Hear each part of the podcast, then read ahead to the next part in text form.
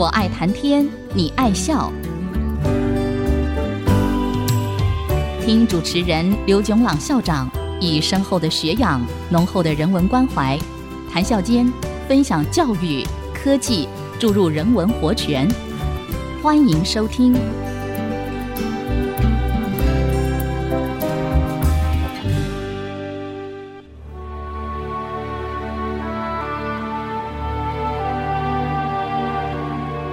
听众朋友，大家好，欢迎收听。我爱谈天，你爱笑。这里是爱惜之音广播电台 FM 九七点五，我是刘炯朗。上个礼拜，我们从《论语·子罕》里头，子贡和孔子的对话开始讲。子贡问孔子说：“有一块美玉，是要把它放在盒子里？”收藏起来了，还是要等到有个好的价钱才卖出去了。孔子说：“卖出去吧，卖出去吧，我是在等着好价钱才卖啊。”子路问：“那么老师把美玉的价格定为多少呢？”孔子说：“那我就听听你这一个最会做生意的人怎样说了。”子贡说：“那么就让弟子从头讲起。”二十世纪中期，许多专家学者纷纷提出市场学、行销学等理论，其中一个传播很广，而且持续的被引用、修改、延伸的理论，就是所谓行销的四大重要因素 （marketing mix），也就是说，影响行销结果的四大重要因素。这四个因素。就是产品本身 （product）、产品的价格 （price）、产品从产地传送到消费者手中的途径 （place）、产品的促销 （promotion）。用英文来说，product、price、place、promotion，也就叫做行销的四个 P。孔子说：“Perfect. Please proceed with your presentation.” 这也是我跟你学到英文里头的头子音韵 alliteration 啊。子贡说：“那我就从产品 product 讲起。从行销的观点来看，我们怎么样评估一个产品呢？当然，首先那是产品的功能。一个列表机只能列印黑白文件吗？还是也可能列印彩色的文件？”一台冷气机也有在冬天作为暖气机的功能吗？第二，那是产品的品质。补习老师是否的确循循善诱？是否也是猜题的高手？品质也包括耐用性。我现在用的手表是五十年以前当研究生的时候买的精工社 C 口的产品。和安全性，婴儿的玩具不可以有可以拆下来的小片，避免婴儿吞咽下去。不过，讲到功能和品质，一个有非常密切关联的因素就是成本 （cost）。在有些所谓四个 C 的框架里头，成本就是行销的一个重要考量的因素。功能和品质。可以说是由生产者主导，但是第三，顾客对产品的需求是什么？外套是供保温为主，还是防雨为主？食品是以可口，还是营养，还是容易储存，还是方便食用为主？因此，customer 也可以是四个 C 之一。第四，除了实体的产品之外，还有所谓扩大的产品，那就是售后服务、保固连线等等。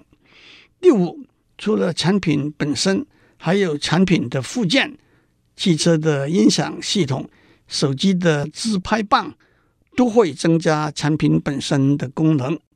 第六，产品的包装要牢固、美观和便于运输。第七，产品的品牌和商标。要引人注意，更何以建立顾客的信心。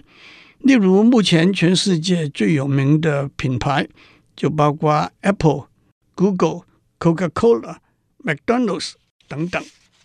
孔子说：“讲到品牌和商标，你也不必局限于美国的产品。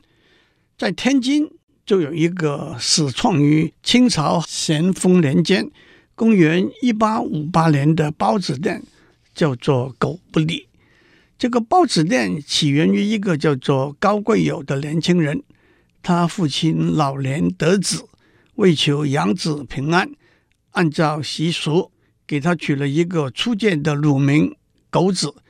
狗子十四岁到天津，在一家小店学了做包子的手艺，开了一个包子店，生意越来越好。他忙着做包子，顾不得跟客人说话，所以他的客人都开玩笑说：“狗子卖包子不理人。”久而久之，人家就把他的店叫做“狗不理”。在以前没有禁止仿冒的法令以前，就有许多仿冒的店名字，叫做“狗不理”、“苟且”的“苟”、“真狗不理”、“老狗不理”、“狗真不理”等等。不过到了今天，“狗不理”已经是一个大型的饮食集团，还有一个英文名字 “Go Believe”。这个饮食集团不但在好几个城市有分店。现在还有狗不理酱货、狗不理天津干粒、狗不理小磨香油等等的礼盒出售。至于台中的太阳饼，因为太阳饼这个名字没有商标，从原来的太阳堂饼店开始，同源不同源的太阳饼店就很多了。不但在台湾，在大陆也有很多很多永和豆浆店。子贡说：“品牌有它的经济价值，因此也是一个企业的财产。按照二零一四年的数据，全世界排名第一的是 Apple 的商标，价值是一千两百四十二亿美元；第二是 Microsoft，六百三十亿美元；第三是 Google，五百六十六亿美元；第四是 Coca-Cola，五百六十亿美元。”接下来是 IBM、McDonald's、GE、Samsung、Toyota。卖香烟的 Marlboro 排名三十，卖咖啡的 Starbucks 排名六十一，卖电脑的 Dell 排名掉到一百，却也值五十八亿美元。孔子说，商标的经济价值是毋庸置疑的。但是真有必要把它量化到元角分的地步吗？子贡说：“老师的确是一语中的，量化只不过是企图用是否是客观的数字来支持主观的判断的一个手段而已。老师从来不给我们打分数，但是老师对我们每个人的了解和评价是深入的、多面向的。”我记得您称赞过颜回说“贤哉回也”，也说过我整天给颜回讲学，他从不提出反对的意见和疑问，好像很蠢笨的样子。可是等他退下之后，我考察他的言论，发现他对我讲授的内容有所发挥，可见他并不是愚蠢。您也喜欢工业长，把女儿嫁给他。您也喜欢兰容，把侄女儿嫁给他。您看到翟宇大白天睡懒觉，咒骂他朽木不可雕也。至于我自己呢，您也把我和颜回相比。您问我，你和颜回两个相比，谁更胜一筹呢？我说，我怎么敢和颜回相比呢？颜回他听到一件事情，就可以推知十件事。我呢，想到一件事，只能够推知两件事。老师也说，我同意你的说法，你是不如他。不过话说回来，站在会计和法律的观点，把商标的价值量化也是有它的道理的。在一个企业收购和出售的过程里头，企业的总值的计算，在一个商标被侵占的诉讼中，赔偿的要求。都可以用商标的价值来计算。让我也补充一下，比较具体地指出商标品牌的经济价值。例如，一个有名的品牌的商品，可以把价格定得比同样的商品高。品牌可以用来带动相关的商品的销售，也可以提高消费者的信心。至于商标的价值实实在在怎样算，专家学者也提出好些不同的方法。至于哪个方法比较适当，那可又是各说各话，见仁见智了。孔子说：“你讲的不错，可以打八十九分。不过，让我们先休息一下，待会再回来。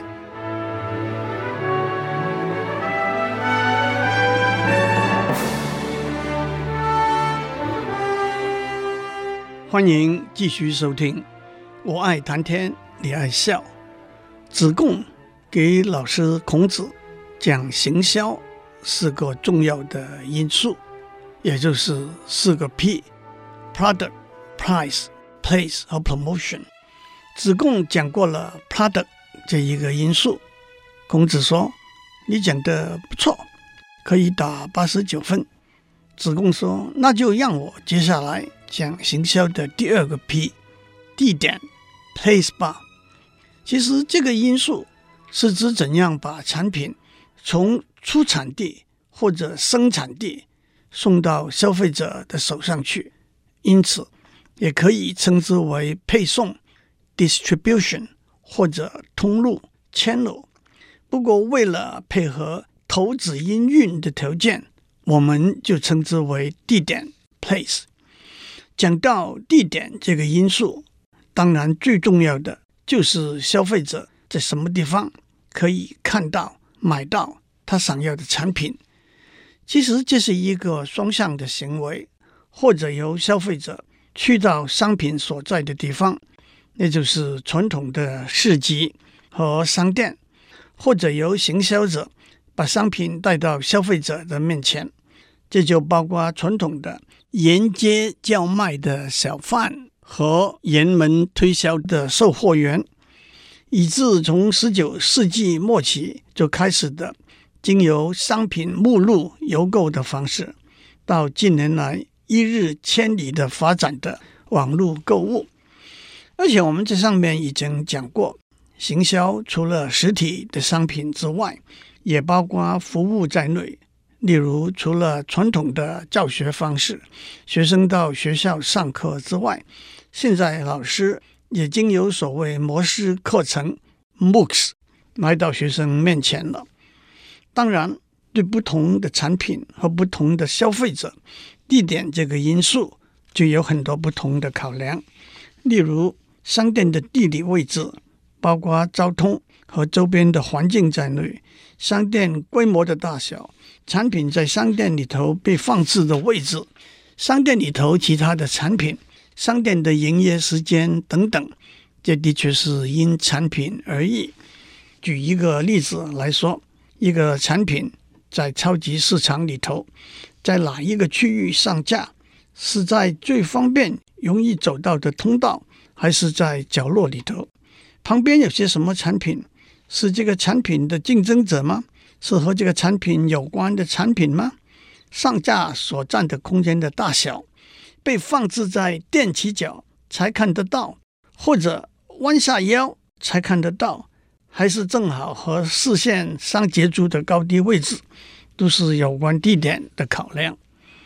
另外一个例子是商店地理位置的选择，要和目标的顾客去接近。在英文里头，把冰卖给爱斯基摩人 （Sell ice to Eskimos） 这句话，中文里头还动用了老师的大名有“孔子门前卖孝经”这句成语。都可以解释为找错了行销产品的对象和位置。又有一个笑话说，一个制鞋的公司想要在非洲一个偏远的地方开一间鞋子的大卖场，公司派了一个售货员到了边去探勘。售货员下了飞机之后，马上打一个电报回总公司，这个地方完全没有商机，因为当地的人都不穿鞋子。公司又派了另一个售货员去确认一下，售货员下了飞机之后，马上打一个电报回总公司。这个地方商机无穷，因为当地的人都没有鞋子穿。地点这个因素也包括在什么地方建立存货的货仓，货仓里头存货的数量等等的考量，因为这些都和货物流动、市场需求的供应有密切的关系。地点这个因素也包括货物运输的方式。二十世纪中期，货柜的发明彻底的改变了海陆空货物运输的方式。今天，专门用来运送汽车的船可以送载六千甚至八千辆汽车。欧洲的矿泉水可以运送到亚洲来卖。用小型的无人飞机。把货物直接送到消费者手中，已经不再是梦想。不过，同时热腾腾的披萨可以从烤炉直接送到消费者的家里。我上网查了一下，发现在纽约市有八千两百一十二间披萨的餐馆，在三藩市有两千零五十七间。我在那边住了二十多年的伊利诺州香槟城只有五十二间。法国的巴黎也有两千一百三十间，这是我从 Yelp 这个网站找出来的数字。这些餐馆多数并不是全部有外送服务。至于台北市呢，我找到的数字是三十七。地点这一个因素也包括产品是由生产者直接销售给消费者，还是经过经销商再转手卖给消费者呢？经销商又有所谓大盘、中盘的层次，由生产者卖给大盘，大盘卖给中盘，中盘再经由零售商卖给顾客，这就是配送和通路的问题，包括了方便、迅速、费用等等的考量。孔子说，行销商品的最后一里，自然是把商品送到消费者手中。至于市场的选择，方便、清洁。舒适等等都是重要的考量。《木兰辞》里头描述木兰代父从军的时候，东市买骏马，西市买鞍鞯，南市买辔头，北市买长鞭。不同的产品要到不同的市场去买。这也指出卖这些产品的商人应该集中在一个大卖场，或者说卖鞍鞯、辔头。和长鞭的商人都应该搬到东市去，那么顾客买了马就可以就近购买其他的配件了。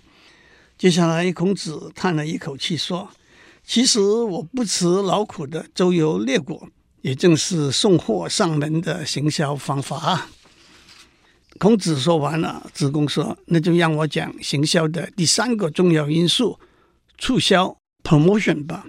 促销。”就是要提升消费者对这个产品的认识 （awareness）、了解 （knowledge）、喜欢 （liking）、偏爱 （preference） 和决定 （conviction）。也就是说，让一个消费者从知道这个产品的存在，到了解这个产品的功能和特色，到产生对这个产品的好感，到认定这个产品是优于其他和它竞争的产品。到下了要购买这个产品的决定，孔子说，叫卖可以说是最原始、最简单的广告形式。辅助周文王建立霸业的姜太公，在未被周文王赏识启用以前，隐居市井，操屠宰之业。他在铺子里头拿着切肉的刀，敲敲打打，高声叫卖，鼓道扬声。到了后来，卖麦芽糖的小贩吹箫来招引顾客，都是用声音做广告招引顾客。至于后来，酒肆茶馆在店的外面挂上“酒幌”“茶幌”作为招牌，也就是广告。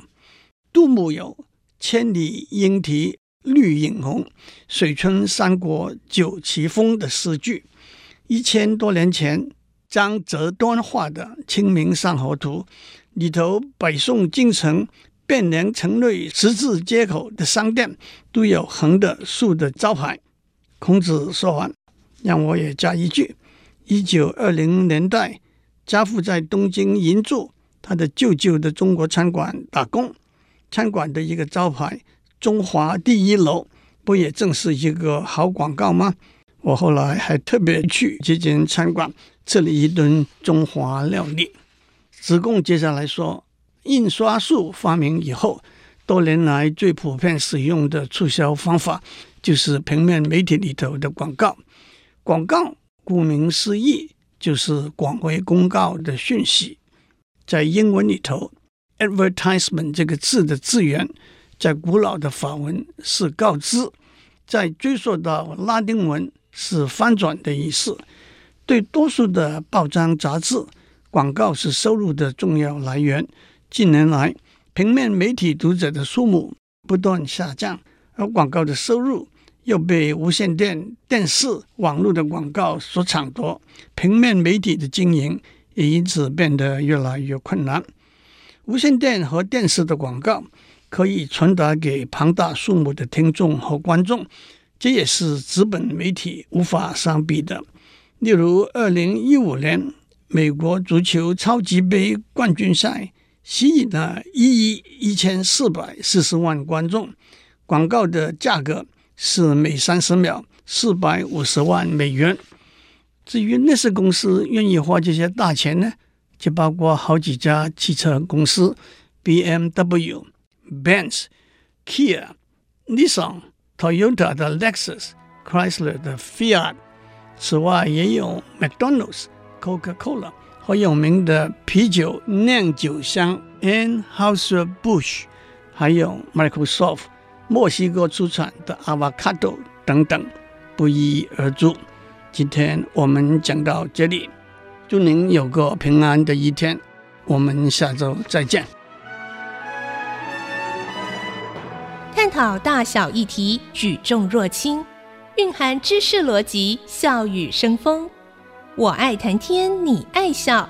联发科技真诚献上好礼，给每一颗跃动的智慧心灵。